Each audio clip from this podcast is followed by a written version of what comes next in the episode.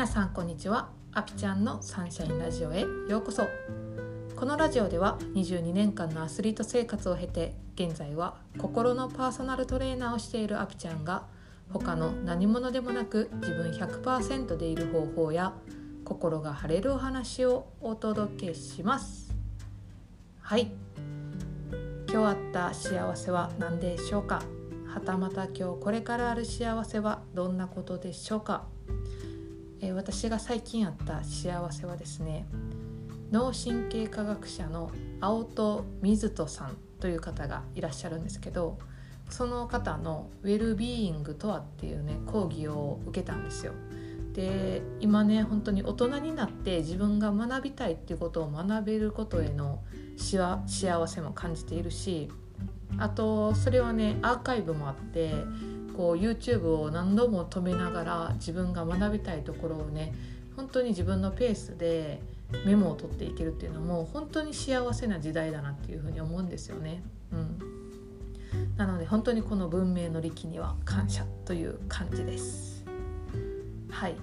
であの7月の終わりから8月にかけてポッドキャストの更新がかなりねこう少なかったと思うんですよ。でその中でもね聞いてくださる方が本当にたくさんいて感謝だなと思っています。ありがとうございます。でそのポッドキャストの更新が少なかったのには理由があって私ずっと大阪に住んでたんですけどなんとこの度神奈川県に引っ越しました。よっ。でこれはねなんで引っ越したかっていうとアスリートをサポートするお仕事が神奈川県であって私の仕事のうちの一つなんですけど、うん、それが神奈川ですることになったのでこの度引っ越すことになりました。でそれの関係でねちょっとバタバタしてて8月は更新が減ってたんですけど9月からはまたあの週3回更新していけたらと思います。皆さんこれからも応援よろしくお願いします。でそのアスリートのねサポートするお仕事もまたこのポッドキャストでちょくちょくお話できたらなっていうふうには思っています。はいということで今日のポッドキャストのテーマに行こうと思います。今日のテーマは人間関係の作り方というお話をしたいと思います。これはですねもう本当にめちゃくちゃ興味があるテーマじゃないかなっていうふうに思うんですけど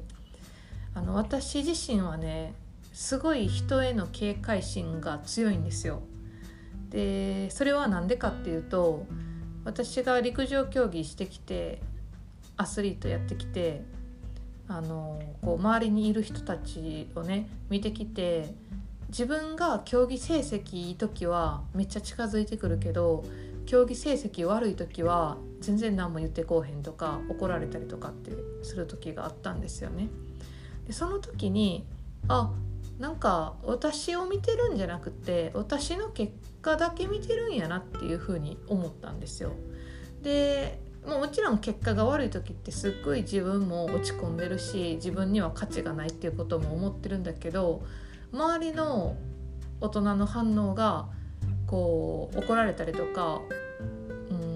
自分が相手されないような態度を取られてしまうとあやっぱり私って価値がないんやなっていうそこに振り回され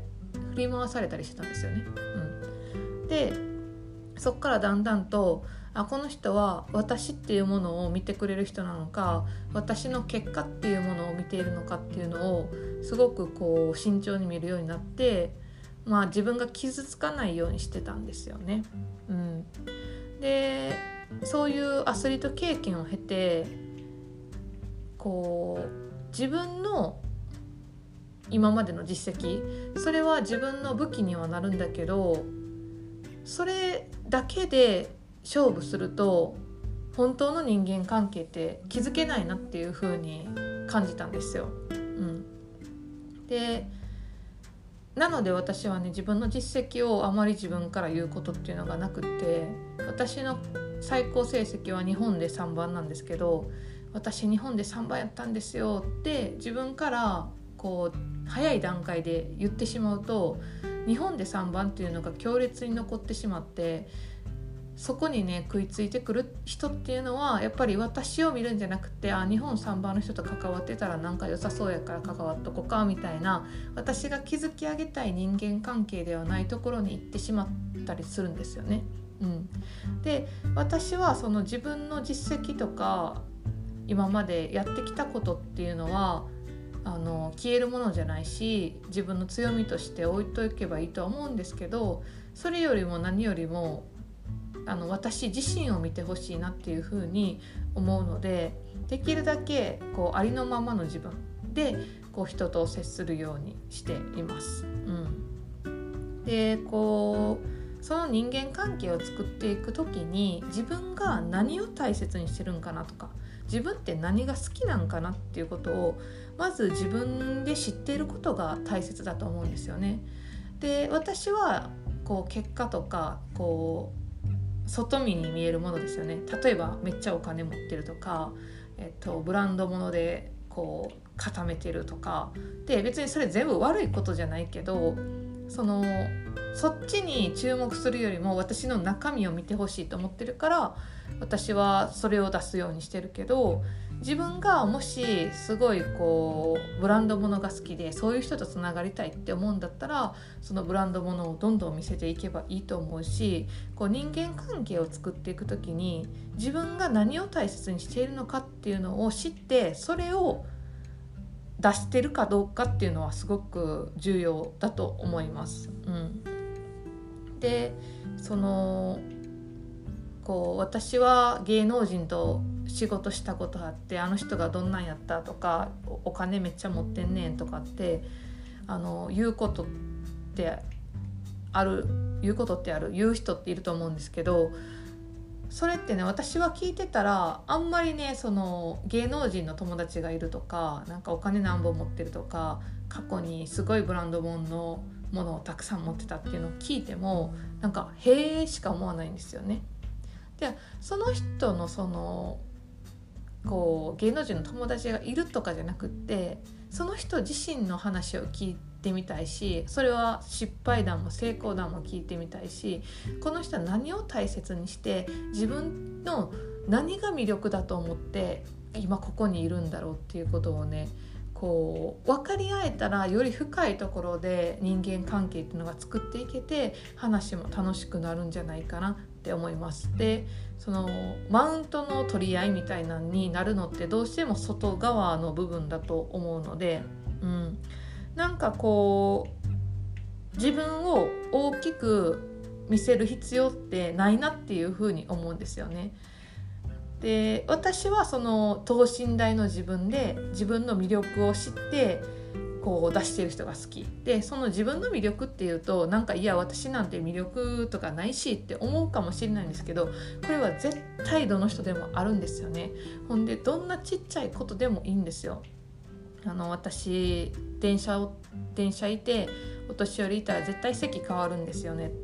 これってもうめちゃくちゃ魅力やと思うんですよね。でその自分の魅力にまず気づいてあげる。でそれを自分で魅力やと認識して外に出していくことによって自分が作りたい人間関係っていうのが作っていけると思います。うん、でそのねなんかこう人間関係を本当の意味で自分が作りたい。人間関係を作っていくために自分を知る自分を認める自分を許す自分を愛するっていうねところがやっぱりキーワードになってくるかなっていうふうに思います。はい。もう私もねこんなこと言いながらまだまだ自分自身の深掘りっていうのは続いてますしもっともっと自分100%になりたいと思ってるので是非皆さんと一緒にねこう自分の魅力をどんどん発見して自分作りができたらなっていうふうに思います。ということでこの配信は9月一発目今年もあと4ヶ月となりました。本当にねこう一日一日を味わいながら過ごしていきましょう。はい。